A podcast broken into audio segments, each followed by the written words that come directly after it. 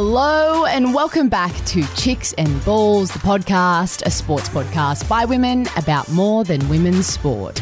My name is Marlee Silva, and today it's just me on the mic as Keely and Georgia have their real jobs to attend to. But nonetheless, we are all super excited to be bringing you today's halftime huddle interview.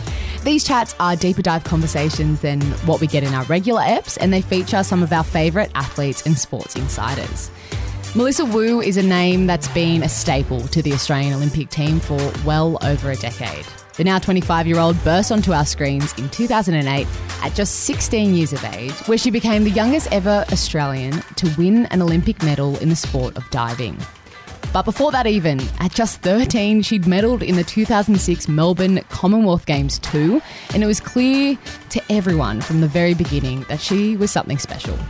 In 2021, she competed in her fourth Olympic Games in Tokyo and brought home bronze in the individual 10 metre platform event, proving once more, with such longevity and success in her career so far, that she's one of our most consistent and resilient Olympians ever. Today, we are so stoked to bring you this chat with the formidable Melissa Wu. She gives some insight on what it was like to grow up whilst being a professional athlete how she has built up her resilience and what her day to day life looks like now as both an athlete and a business owner. And she also gives a bit of an insight into what her experience was like on SAS Australia, which she just filmed and will be aired next year.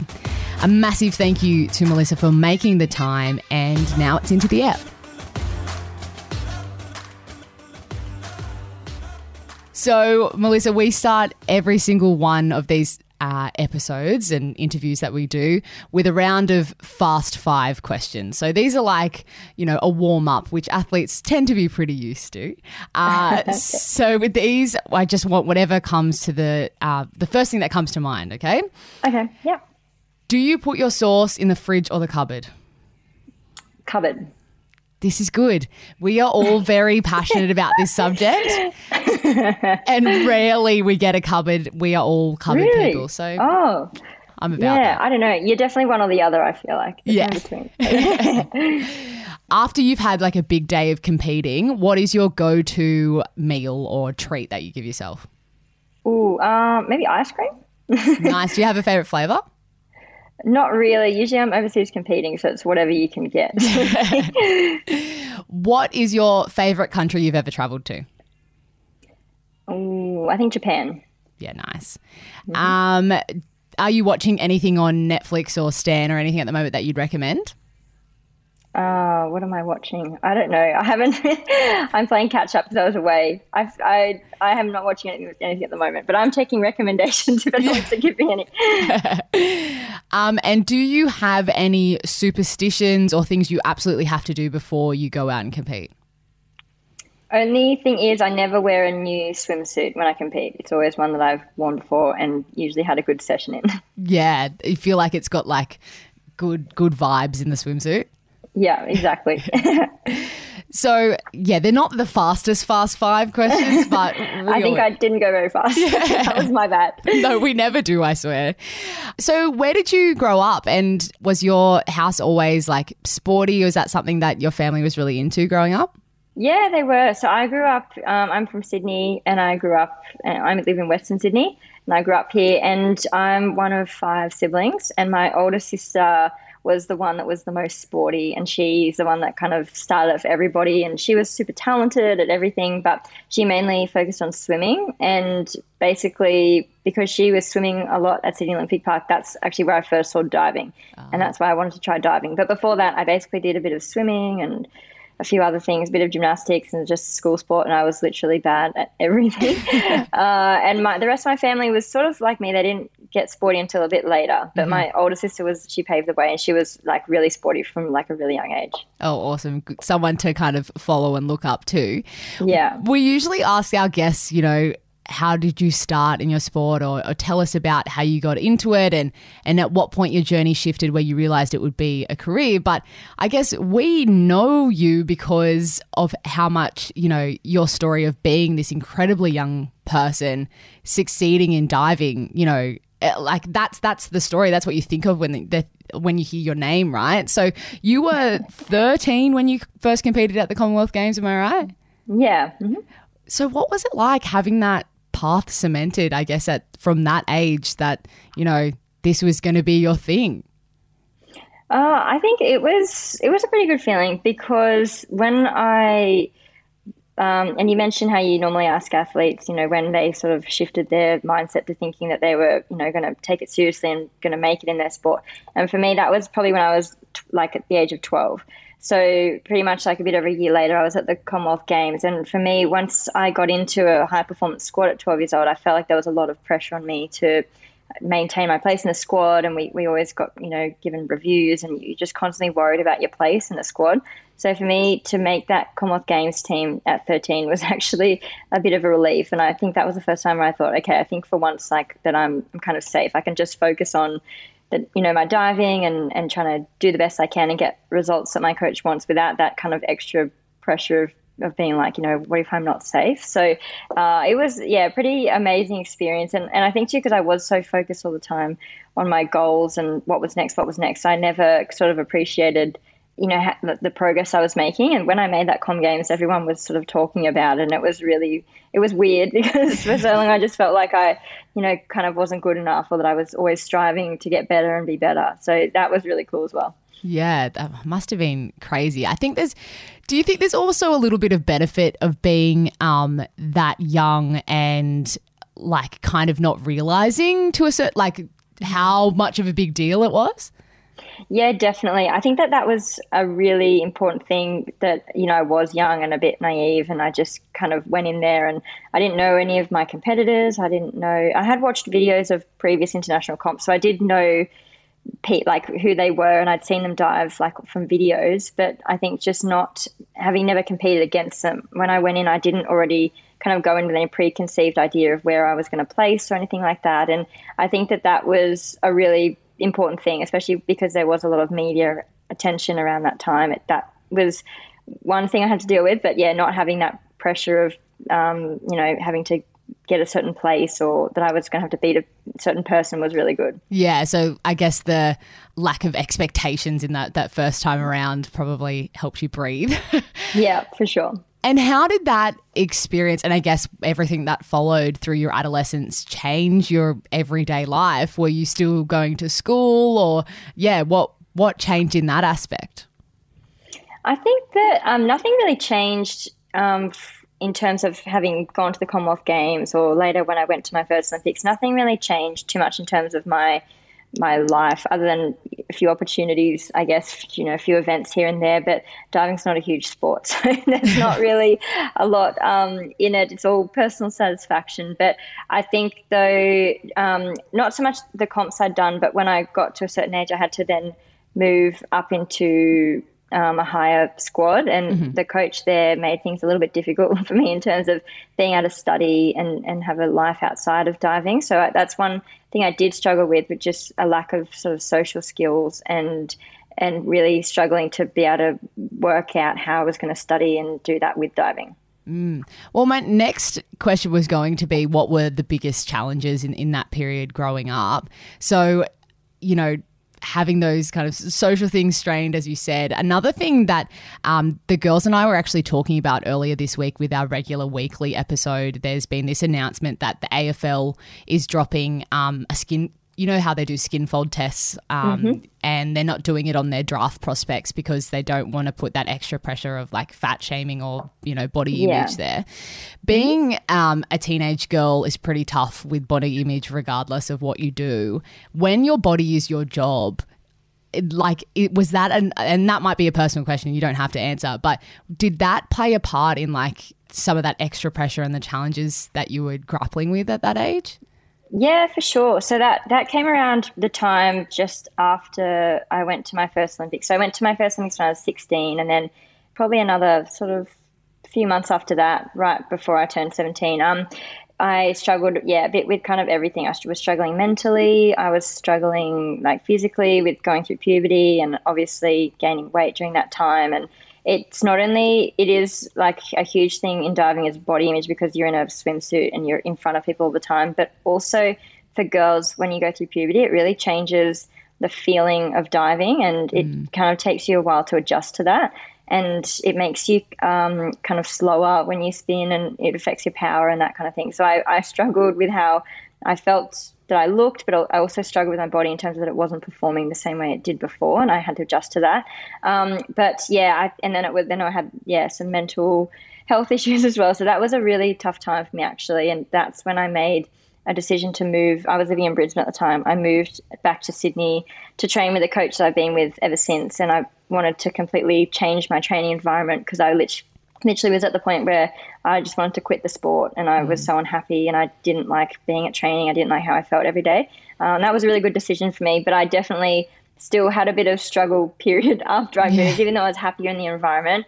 Definitely in terms of um, body image and and that kind of thing. It took me like I basically had to wait till I came like out the other side of puberty, like when I was like 21, to like fully overcome those sort of physical um, issues and, and fully adjust. But yeah, it was just about being patient and, and having a more supportive environment that helped me with that. Yeah, absolutely. And I've seen you talk a bit about, um, you know, mental health and well-being, something that you really care about as well. What mm-hmm. do you have any practices or, or, you know, mindfulness techniques that you use now to to look after yourself in that sense? Because I guess mental fitness is just as important as physical. Yeah, for sure. So I think in general, just having a good support network around you is, I think, number one, because it makes it easier for you when you can rely on people around you to help you. Not that they're going to do it all for you, but if you have people that you can sort of lean on and confide in, that definitely makes it um, easier for you to be more positive and to feel better.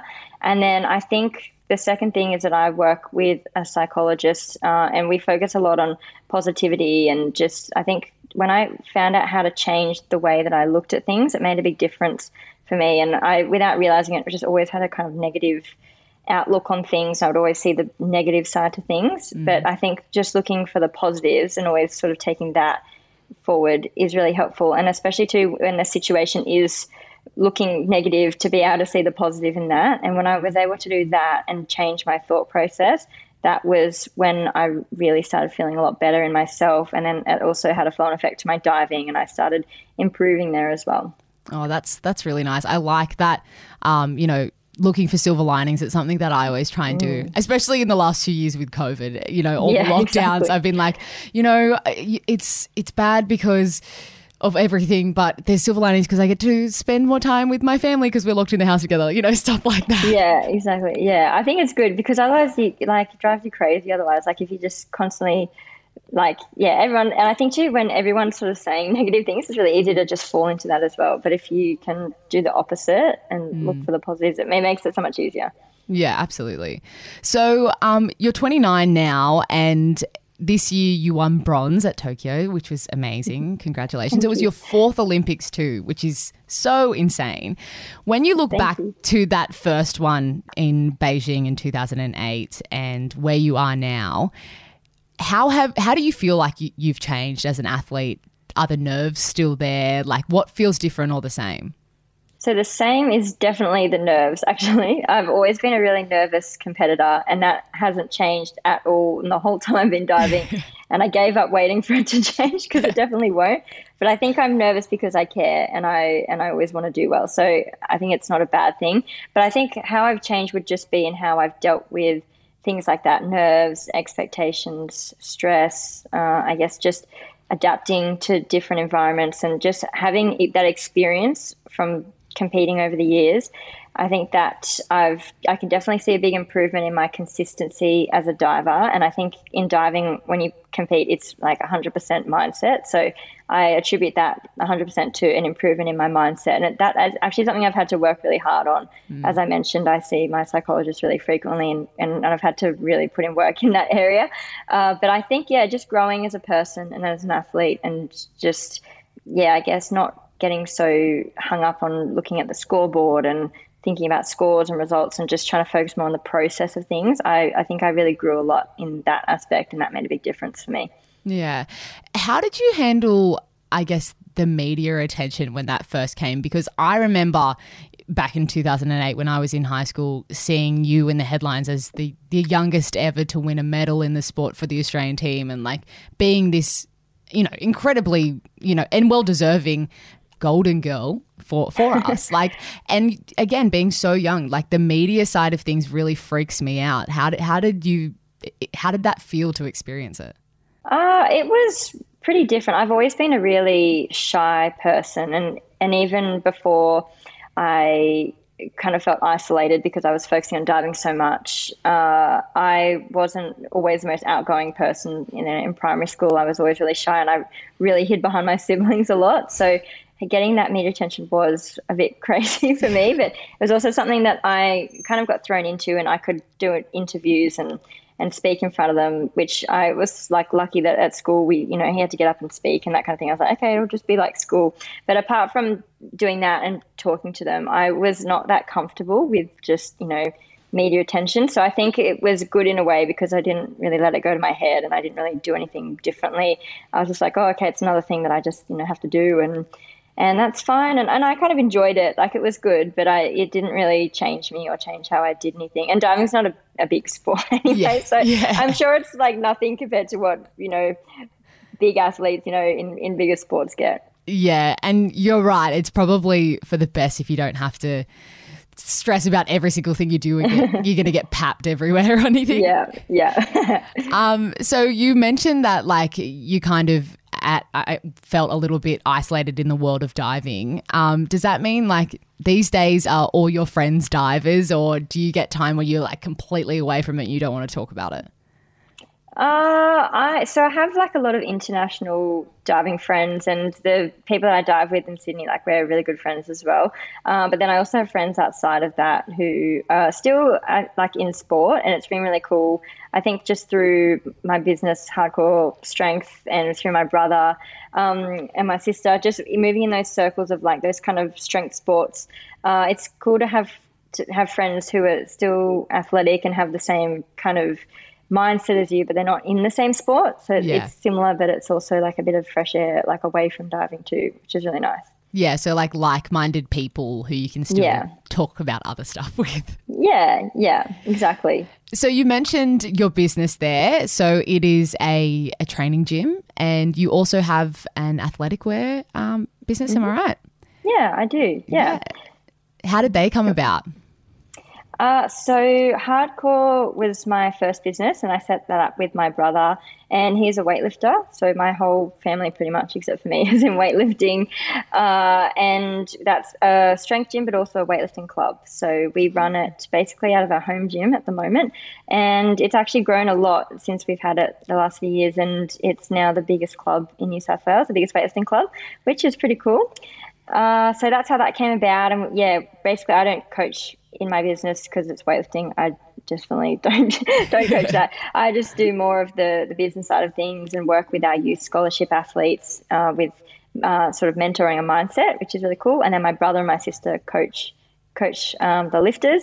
And then my business, Havoc Athletic, which is an activewear label, I just started that a couple of years ago, just as a bit of a sort of side hustle. I've always liked being creative and doing that kind of thing. And obviously, I've worn activewear like my whole life. So yeah.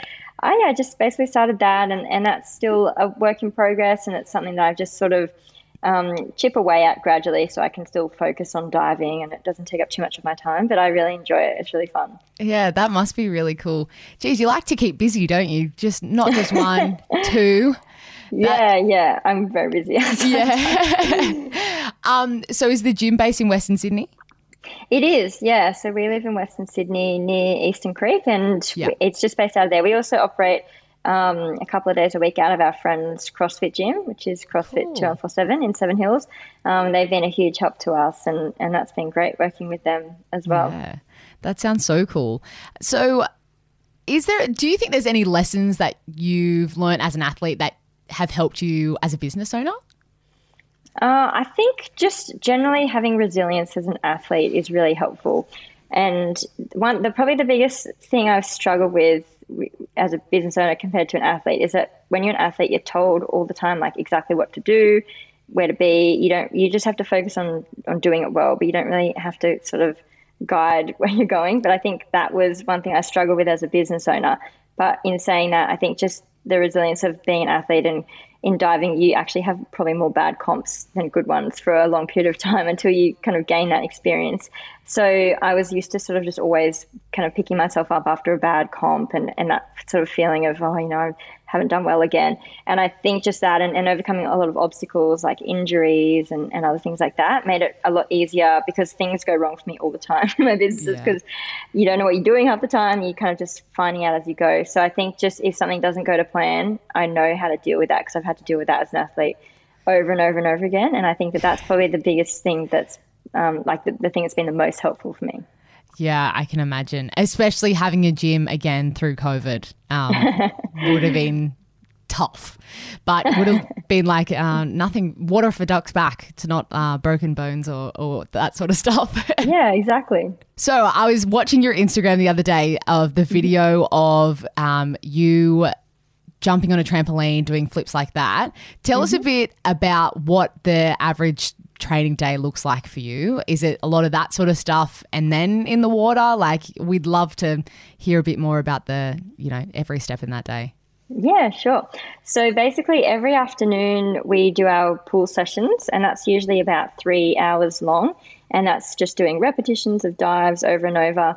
I compete 10 meter platform, but you can't train that every day because it's too much um, like load on the body and you'll get injured. So I basically will do a few sessions a week on 10 meter, and the other sessions are either like on the lower platforms or on the springboards and practicing basics and technique. And then in the mornings, we do a mix. So a couple of days a week, we do what we call dry land, and that's in like a big gymnastic center, and that's on like boards into the pit and on trampolines, and we have crash mats that we, we somersault just the whole time, basically. and then the other mornings during the week, we do gym, which is just, you know, your classic gym session. We have an S&C coach that programs that for us. So you go and do gym program, and we basically focus in diving a lot on leg strength and power, and we need to be really strong in our core as well. So we do a lot of core work too. So is that like full time at the moment? Did you have any break after finishing in Tokyo before you got straight back into that? Uh, I did kind of. So actually, when I was in hotel quarantine after Tokyo, I found out that I was going to be on SAS. So I've just come back a few weeks ago from that. So basically, then once I came out of hotel quarantine, had four weeks to prepare, and I went pretty hard at that because it was really different to what I'm used to as a diver. And even though I was like fit and that I went to the Olympics, that was for diving. It was a very specific type of um, fitness, whereas I had to yeah run and do all these other things. I had to kind of try and bulk up a bit.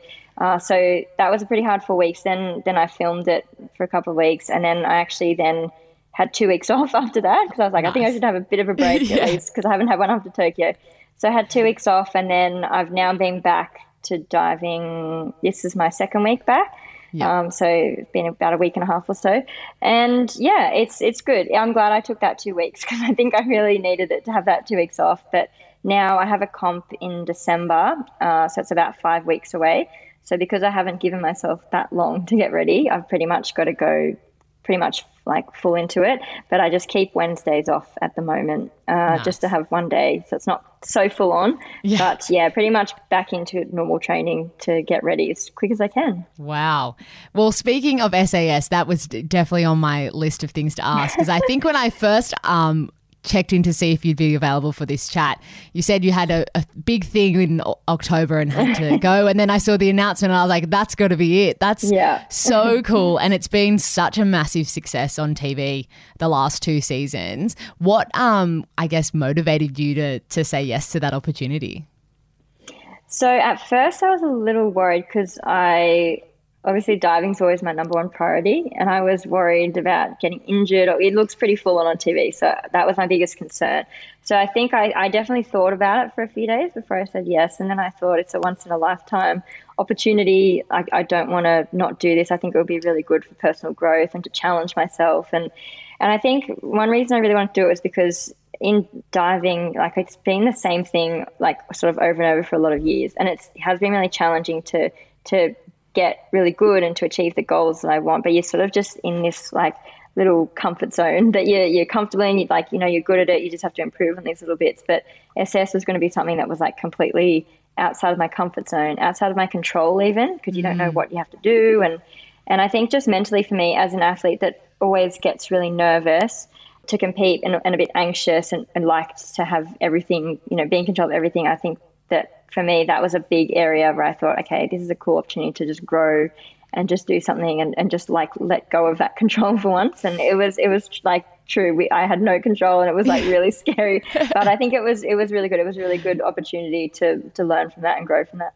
Yeah, when um, this season was airing, we were all talking about the different challenges and how we would think that we'd go in them and, and this kind of stuff. And I um, almost completely ruled myself out for a lot of it because um, I was terrified looking at, especially the. Um, oh, the crawling through a hole thing, but I I'm sure you can't tell us what what you've done, but um, it I yeah I admire your bravery in doing that. Thank you. so I guess, and this is probably the question you've been asked um, the most since Tokyo is: Are we going to see you in Paris? uh, look, never say never. I'm still going. I'm basically at the moment just setting more short term goals myself. Yep. So, right now, just focusing on the comp in December. And then after that, I'll reset again and, and reset again and reset again. So, rather than like normal having a full cycle sort of planned out and then working backwards. I'm just going to take it more one step at a time. And, and I think that is good because it sort of, I think, will take a bit of the pressure off as well. Uh, I think because I've always been so focused, you know, Olympics is always the, the goal and you work back from there. I think just even taking it one step at a time, it's kind of a different approach. And mm. yeah, we'll see how that goes. Yeah, well, we're looking forward to hopefully seeing you in a fifth Olympics. That would be, I mean, there's surely some sort of record there, right? If how many? I mean, no, it's um Andrew Hoy, isn't it, who holds the record for uh, that many Olympics? I'm not sure who, but I feel like it's it's a lot of Olympics. The record. Yeah. yeah. well, um, you know, it's always been so amazing to watch you, and you've been such a you know, household name when it comes to the Olympics for for a long time. And I think your the longevity in your career is amazing. And hearing you talk about how important resilience and yeah, looking after your mental fitness as well is to you, that that makes a lot of sense. So yeah, thank you so much for taking the time to share. It's been amazing to talk to you and to hear more about that. I guess the last sort of question um, I have for you is like, yeah, what what's next? I mean, we've got SAS to watch you on? Are you going to get into more reality TV, do you think? oh, yeah, what else is on the cards? Uh, look, I think that's probably the one and only show that you'll see. uh, yeah, so I'm, I'm, yes, outside of diving, I'm, I'm busy with my businesses. I've got the gym and I uh, got Havoc as well, and I also do I do coaching for the New South Wales Institute of Sport, and I also have my own sort of business that I coach with another guy I used to dive with, um, and that's diving coaching as well. So between everything, it's it keeps me quite busy, and I just want to still focus on diving, but then also focus on the businesses and and keep the momentum going, and just see what I can do with them. I don't think there's much you couldn't do with them because um, you are killing it. So thank you so much, Melissa, for making the time, and yeah, it was it was great to chat. Thanks for having me.